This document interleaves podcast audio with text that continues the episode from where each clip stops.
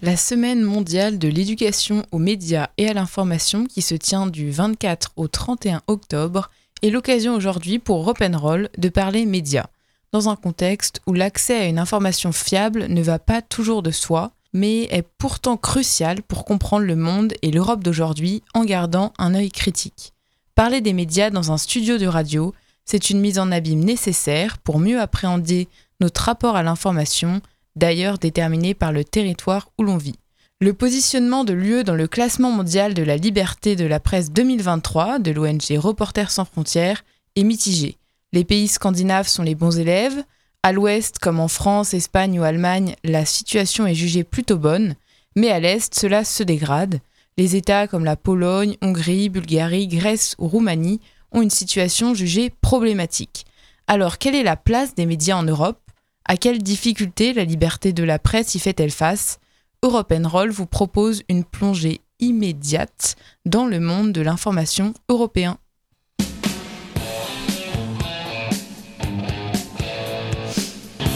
Actu, débat, culture, idées, musique.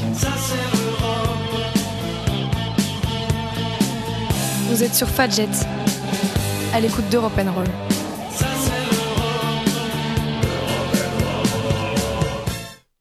Bienvenue sur Europe Roll, l'émission européenne réalisée par les étudiants du campus de Sciences Po à Nancy et diffusée le lundi à 17h, le dimanche à 13h et disponible en podcast sur Spotify. Durant cette émission, l'Europe des médias est sous le feu des projecteurs d'Europe Roll. Mais un peu de patience, avant d'entrer dans le thème, on commencera par le journal des actualités européennes préparé par Camille. Puis Mathéo nous parlera du problème de la concentration des médias un enjeu particulièrement crucial en France. Mohamed bousculera ensuite l'image traditionnelle des médias d'information en nous montrant que la presse satirique a son mot à dire en Allemagne. Un sujet très important pour garantir une Union européenne démocratique, Carla abordera la question de la liberté de la presse et de la censure à travers un focus en Hongrie. Enfin, le flash culturel concocté cette semaine par Alma portera sur un film mythique, Hymne à la tolérance. Et tout au long de l'émission, vous entendrez une sélection musicale hors des sentiers battus, mais toujours raccord au thème, de notre DJ Carlotta. Je remercie également Vic qui est aux manettes pour assurer la technique de cette émission.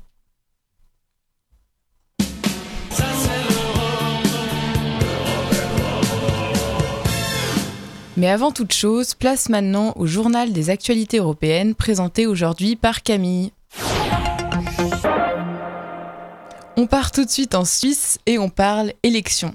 Et oui, dimanche dernier, le 22 octobre, nos voisins suisses se sont rendus aux urnes pour les élections parlementaires. Des milliers de candidatures sur tout le territoire, cantons, communes, ont été présentées, mais seules 246 personnes siégeront au Parlement. Les urnes ont fermé à midi et les résultats de cette élection fédérale sont tombés. Le Parlement sera légèrement plus à droite et moins vert que lors des élections législatives précédentes. Et oui, les Verts ainsi que les Verts libéraux ont perdu du terrain, ou plutôt des sièges. Ils avaient réussi à renverser la droite en 2019. C'est cette année la droite qui a séduit. La droite conservatrice, le parti de l'UDC, a axé sa campagne sur des questions migratoires au cœur des préoccupations de l'électorat. Le contexte des attentats en Europe, de la crise migratoire et des tensions au Proche-Orient ont profité à la droite. L'UDC renforce sa place de première formation politique du pays. La droite populiste suisse représente désormais 29% de la Chambre basse. Tu as une autre actualité européenne pour nous, cette fois-ci en Europe du Nord.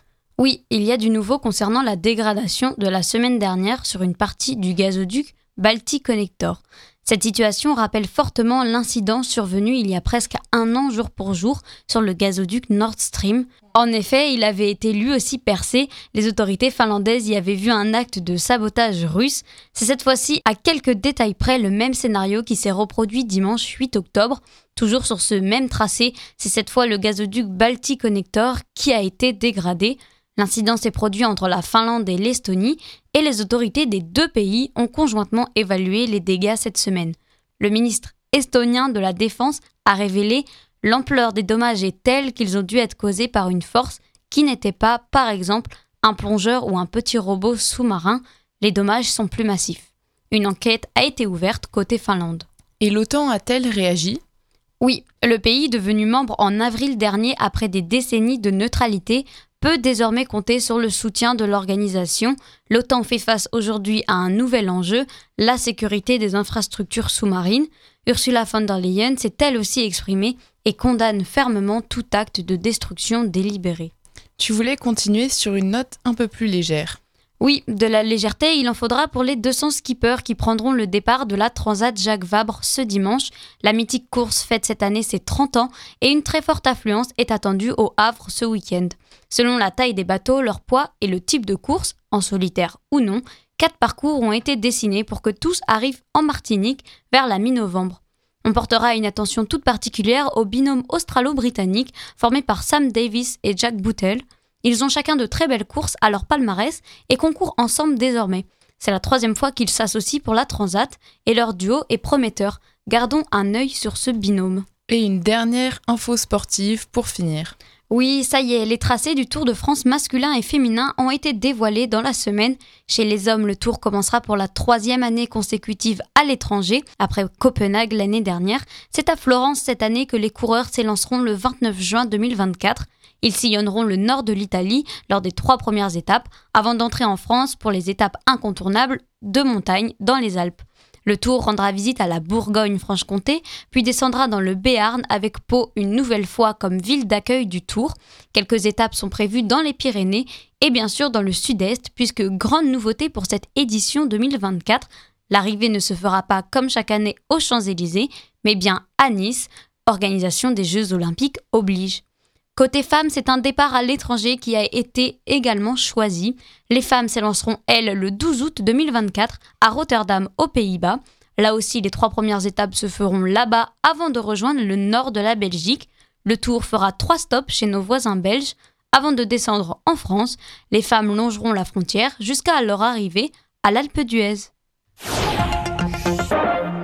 Merci Camille. La musique peut aussi avoir des choses à dire sur les médias. Et Carlotta, tu nous le démontres avec ton premier choix pour entrer dans notre thème. On commence bien aujourd'hui avec le hit Video Kill de Radio Star, écrite par les groupes britanniques des Bagos. Peu savent que derrière cette mélodie très accrocheuse se cache une critique du changement du panorama musical provoqué par les médias. En effet, au moment de sa sortie en 1979, des dizaines de musiciens ont vu leur carrière se détruire à cause de leur manque de capacité d'adaptation à la télévision. La chanson part d'ailleurs d'une radio star qui voit sa carrière finir. Un message fort sur l'avancement technologique et sur son impact sur l'industrie musicale.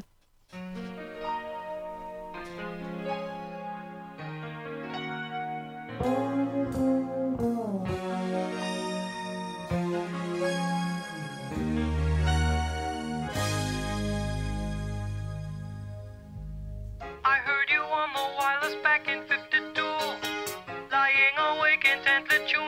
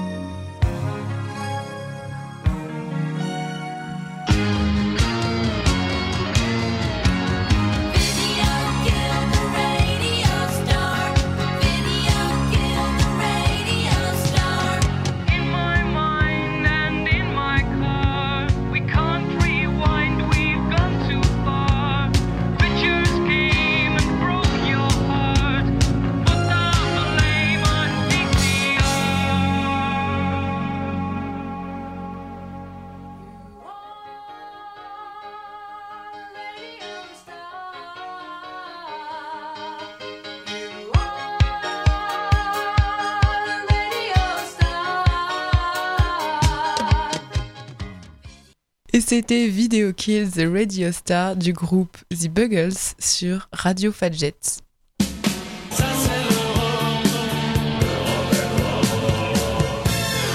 Comme je l'ai dit au début de cette émission, les pays de l'ouest de l'Union européenne sont plutôt bons élèves en termes de liberté de la presse, mais des nuages occultent quelque peu ce constat positif. Mathéo, tu nous parles maintenant du problème de la concentration des médias, pour laquelle la France n'est pas vraiment un exemple à suivre.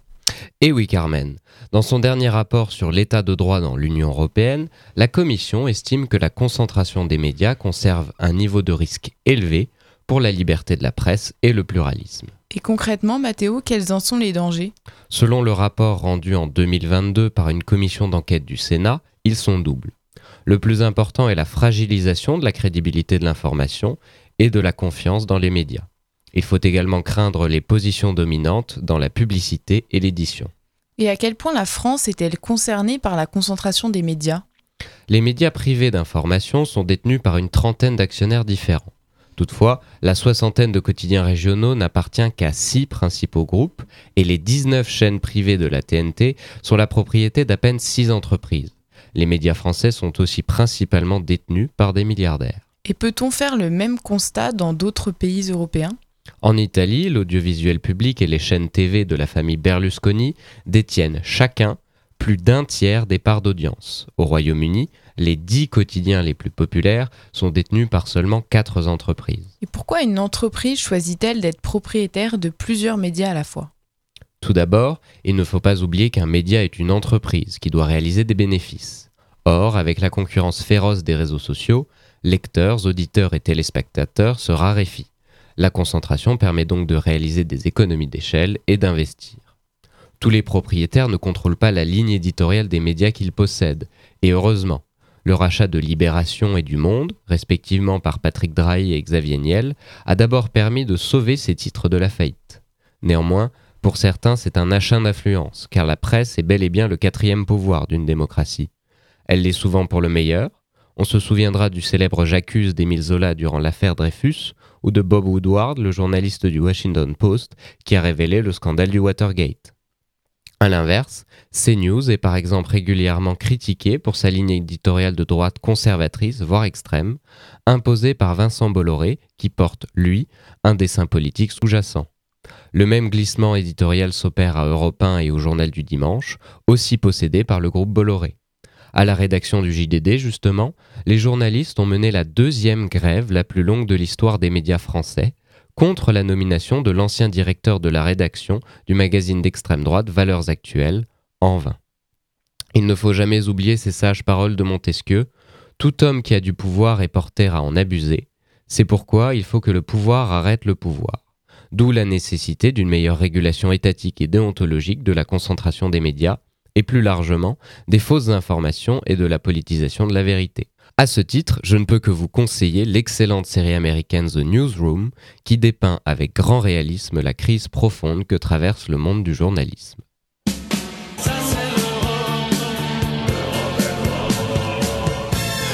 Merci Mathéo. Je laisse maintenant la parole à Mohamed pour un aspect plus positif, la contribution de la presse satirique allemande au rôle des médias.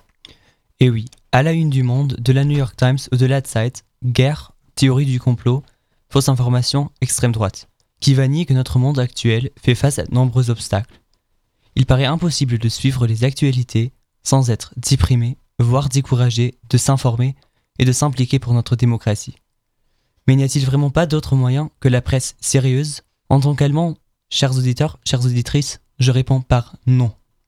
La politique peut aussi faire rire, mais dans le bon sens. Cette chronique porte sur les médias satiriques en Allemagne, notamment la fameuse Heute Show. Je m'interroge aujourd'hui sur la question les médias satiriques comme la Heute Show sont-ils un atout pour le journalisme? Mais qu'est-ce qu'une satire et qu'est-ce que la Heute Show? La presse satirique est un type de presse spécifique. Elle utilise la satire comme moyen d'information et d'expression. Cette presse propose une critique moqueuse de personnes, de choses ou d'événements. Cette presse satirique veut faire rire en donnant une image volontairement exagérée de la réalité. La presse satirique n'a pas seulement vocation à faire rire, elle vise à informer en donnant sans les fautes morales observées au sein de la société, notamment chez les puissants. Un exemple de presse satirique allemande c'est la Heute Show, le spectacle d'aujourd'hui en français. Il s'agit de l'émission satirique la plus connue en Allemagne, diffusée chaque vendredi à 22h30. Dans chaque émission, le présentateur Oliver Welke résume les actualités hebdomadaires et les commente satiriquement. La Heute Show est l'une des émissions de ZDF, deuxième télévision allemande, donc la chaîne de télévision généraliste publique fédérale allemande, qui dès sa première diffusion en 2009 a gagné de nombreux prix, honorant son travail journalistique de haut niveau. Et quelle technique la Heute Show applique-t-elle? Alors, le présentateur se sert d'un langage informel, des anglicismes et des photomontages des politiciens. En outre, on s'aperçoit que la rédaction modifie des extraits des différentes émissions pour faire rire le public. Je pense avant tout à la vidéo du chancelier qui marchait à côté du tapis rouge au lieu de marcher sur celui-ci. Mais le fait que ces clips sont incontestablement populaires chez le public ne veut pas dire forcément que, la satire est un moyen approprié. Voilà deux exemples qui montrent assez clairement l'avantage et l'inconvénient principal de la satire comme la Heute Show. Certes, la satire est accessible à tout le monde. Les blagues de la Heute Show et les techniques utilisées sont compréhensibles. La semaine dernière, on s'amusait d'un dialogue amoureux et fictif entre le chancelier et M. Friedrich Merz, le président de la CDU allemande. Ceci entraîne que le public est capable de s'informer et d'acquérir des connaissances d'une manière légère. Par conséquent, nous sommes incités à nous informer davantage sur les actualités. Néanmoins, la satire simplifie trop et distrait du propos et des enjeux du sujet. Lors de l'élection dans la Hesse, les grands partis ont perdu du terrain face aux extrêmes comme l'AFD, parti d'extrême droite. Le fait qu'Oliver Welke se serve de la satire peut être drôle, mais aussi dangereux. En comparant la politique allemande au mariage, par exemple, le vrai problème des obstacles rencontrés par la démocratie allemande reste superficiellement traité. Et alors, qu'est-ce qu'on peut retenir? En somme, la satire est un moyen qui, pour fonctionner, doit exagérer et provoquer. Si la satire est un moyen innovant qui nous incite à réfléchir, elle ne remplace pourtant ni notre esprit critique, ni d'autres moyens journalistiques. Je tiens à préciser l'enjeu global lorsqu'on parle de la satire. Les journalistes satiriques doivent respecter la loi et ne pas utiliser la satire comme excuse pour insulter et créer la haine.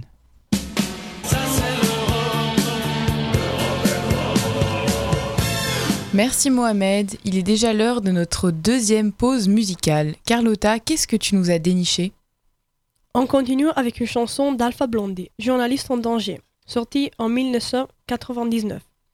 Sur des notes de reggae, le chanteur décrit la difficulté pour les journalistes de s'exprimer librement. En effet, la presse doit souvent faire face à la pression de l'État, qui peut la manipuler. La liberté d'expression est en danger dans plusieurs États, au point que certains journalistes risquent la mort pour le seul crime de s'être exprimés contre le gouvernement. Alpha Blondie a d'ailleurs cédé tous les droits de la chanson à l'ONG Reporters sans frontières. Une chanson touchante qui raconte une situation qui perdure encore aujourd'hui, 20 ans plus tard. Au clair de la lune, mon ami Zongo refusa de baïonner sa plume au Burkina Faso. Et Zongo est mort, brûlé par le feu. Que justice soit faite pour l'amour de Dieu.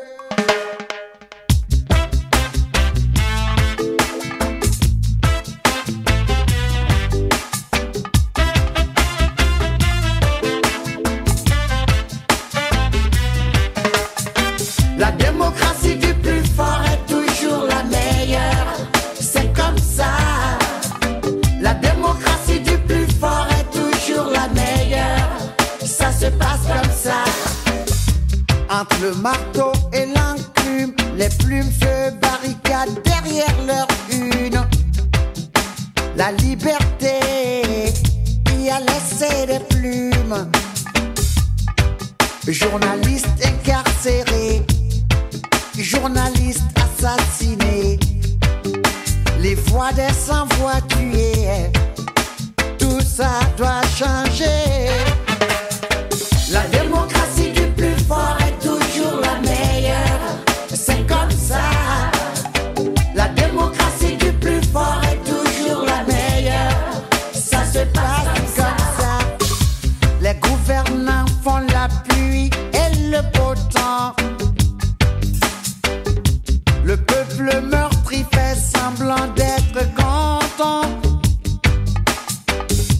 Une rafale de mitraillette balaya le président.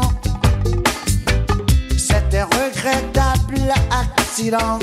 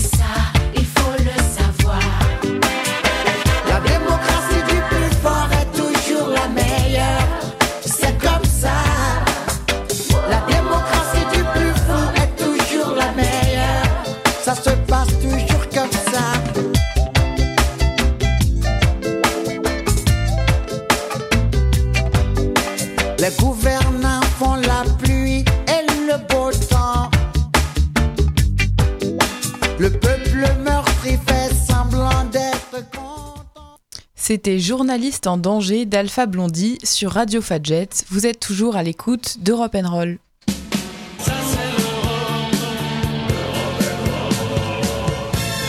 Carla, tu nous parles maintenant de la situation préoccupante concernant la liberté de la presse en Hongrie. En effet, au début des années 2010, quand la liberté de la presse est une question qui suscite de nombreux débats dans plusieurs États européens, la Hongrie voit son paysage médiatique chamboulé. Tandis qu'en France, beaucoup d'interrogations ont été soulevées par la nomination directe du président des chaînes publiques de télévision par le chef d'État, l'Italie connaît une controverse au sujet du contrôle des publications sur les sites de partage de vidéos, et la Slovaquie supprime le droit de réponse qui permet à une personne de s'exprimer publiquement lorsqu'elle a été mise en cause ou accusée dans une affaire. Mais c'est en Hongrie que nous nous retrouvons aujourd'hui. Peu après sa victoire aux élections de 2010, le parti Fidesz de Viktor Orban et son gouvernement chrétien-conservateur a passé une série de lois dans le but de procéder à un renouveau complet de l'organisation du paysage médiatique hongrois. Celle-ci instaure une autorité unique et ferme de l'audiovisuel, dirigée par un conseil des médias qui se voit dès lors responsable de l'octroi des licences de diffusion et de la supervision des contenus. Ses pouvoirs de taille lui donnent la capacité d'imposer des sanctions ou de récompenser certains médias. De ce fait, on licencie ou on met en pré-retraite tous les journalistes non agréés par le pouvoir. De plus, les responsables d'institutions publiques ne peuvent pas s'exprimer sans autorisation du gouvernement. Il a alors directement été critiqué pour son manque d'indépendance et sa sensibilité à l'influence politique. Et pour cause, à peine arrivé au pouvoir, le chef d'État a fait de l'espace médiatique public un outil de propagande. Aujourd'hui, celui-ci possède près de 500 médias, ce qui représente près de 80% de ce domaine. Quelle méthode Victor Orban utilise-t-il pour fragiliser le pluralisme médiatique? Il s'agit d'une mise au pas de l'audiovisuel public qui passe par le retrait des publicités publiques des médias, jugés dérangeants, ou encore par la fermeture ou le rachat des médias indépendants par des proches du pouvoir. Ainsi, l'arme utilisée par Viktor Orban pour contrôler la liberté d'information est le levier économique. Cela est en train de conduire à la chute des médias indépendants. Les radios indépendantes n'ont capté que 20% des dépenses publicitaires de l'État cette année. Par ailleurs, l'unique chaîne indépendante de télévision, RTL, jugée hostile, subit un boycott du gouvernement. En 2018, elle n'a bénéficié que de 1% des dépenses étatiques.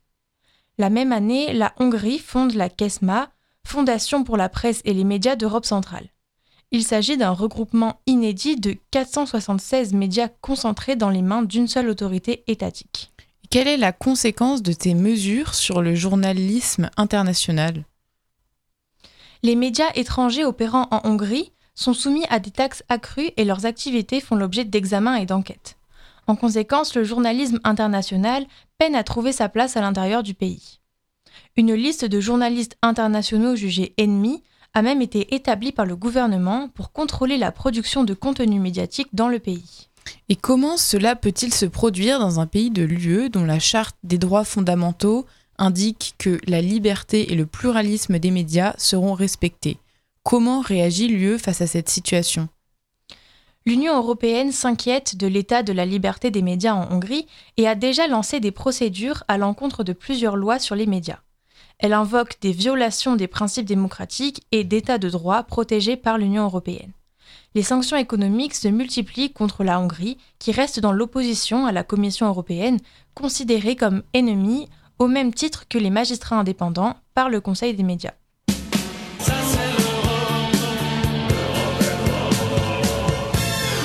Merci Carla, on arrive presque à la fin de cette émission, mais d'abord c'est le moment de laisser la parole à Alma pour son flash culturel. Bonjour Carmen, bonjour très chers auditeurs. Notre flash culturel rend honneur cette semaine à un film culte, tant il s'admire comme une fusion culturelle, mais aussi plus particulièrement comme une fusion culturelle, qui réussit à s'imposer toujours aujourd'hui comme un monument édifiant de l'histoire du cinéma français on parle aujourd'hui des aventures de Rabbi Jacob. Pourquoi tenais-tu tant à nous parler de ce classique? Eh bien, à l'occasion des 50 ans de la sortie du film, France 2 lui a accordé le privilège d'être son film du dimanche le week-end dernier. Alors je me suis dit que ce serait intéressant de nous plonger dans l'histoire souvent méconnue de cette comédie réalisée par Gérard Houry et avec en tête d'affiche Louis de Funès.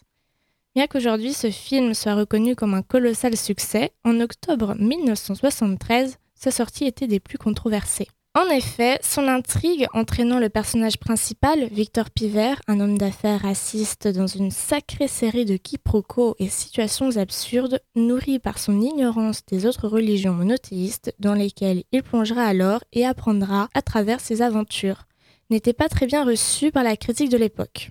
De plus, le contexte était assez délicat, puisque le monde entier avait les yeux rivés sur la guerre du Kippour qui opposait alors Israël et les pays arabes voisins. L'annulation de la sortie du film a même été la revendication d'un acte terroriste. Ah oui, mais de quoi s'agit-il, Alma?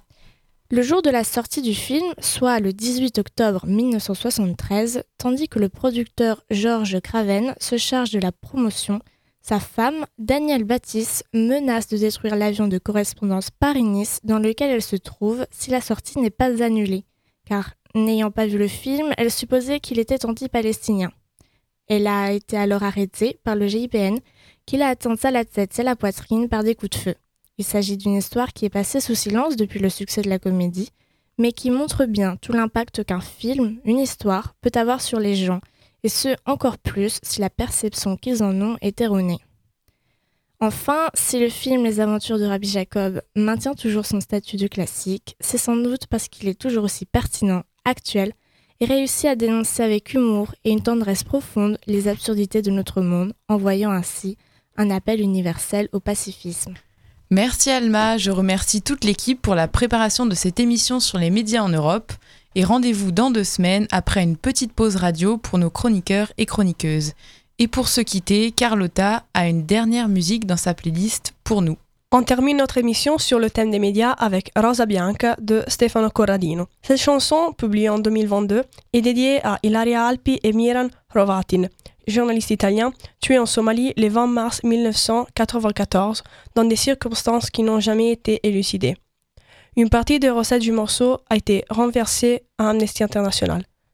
Les deux journalistes s'est trouvaient dans ce pays africain pour coordonner une émission destinée à promouvoir la paix après le déclenchement de la guerre civile. Ils avaient alors commencé à enquêter sur un trafic présumé d'armes et des déchets toxiques qui auraient impliqué la complicité des services secrets italiens. Les chanteurs ici veulent montrer la dignité des journalistes qui ont sacrifié leur vie pour défendre la vérité.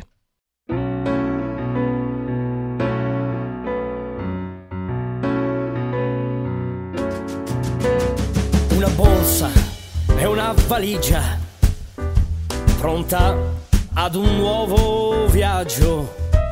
Pochi effetti personali, blocchi notice e tanto coraggio per fermare la guerra. C'è una nuova missione di pace e per farcela raccontare han spedito un'inviata capace. Ma il racconto diventa inchiesta se si scopre parlando di aiuti che in ballo ci sono sergenti, armi e traffico di rifiuti. In un agguato ti han tolto la vita per punire l'audacia e l'ardore, ora per non dimenticarti. Ti hanno intitolato un fiore. Rosa bianca si tinge di rosa, orgogliosa senza mai sfiorire. Rosa bianca si tinge di rosa, orgogliosa senza mai sfiorire.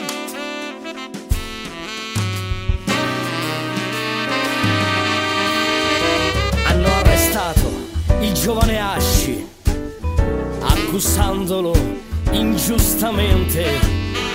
Si è beccato 17 anni, Luciana lo ha detto che era innocente. E ha detto aspettano che io muoia per sbrigarsi ad archiviare. Ora aspetta a noi tutti lottare. Giustizia è un fiore da concimare.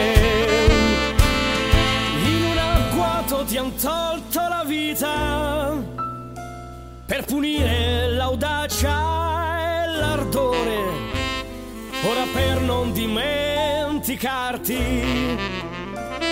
ti hanno intitolato un fiore. Rosa bianca si tinge di rosa, orgogliosa senza mai sfiorir. Rosa bianca si tinge di rosa, orgogliosa senza mai sfiorir.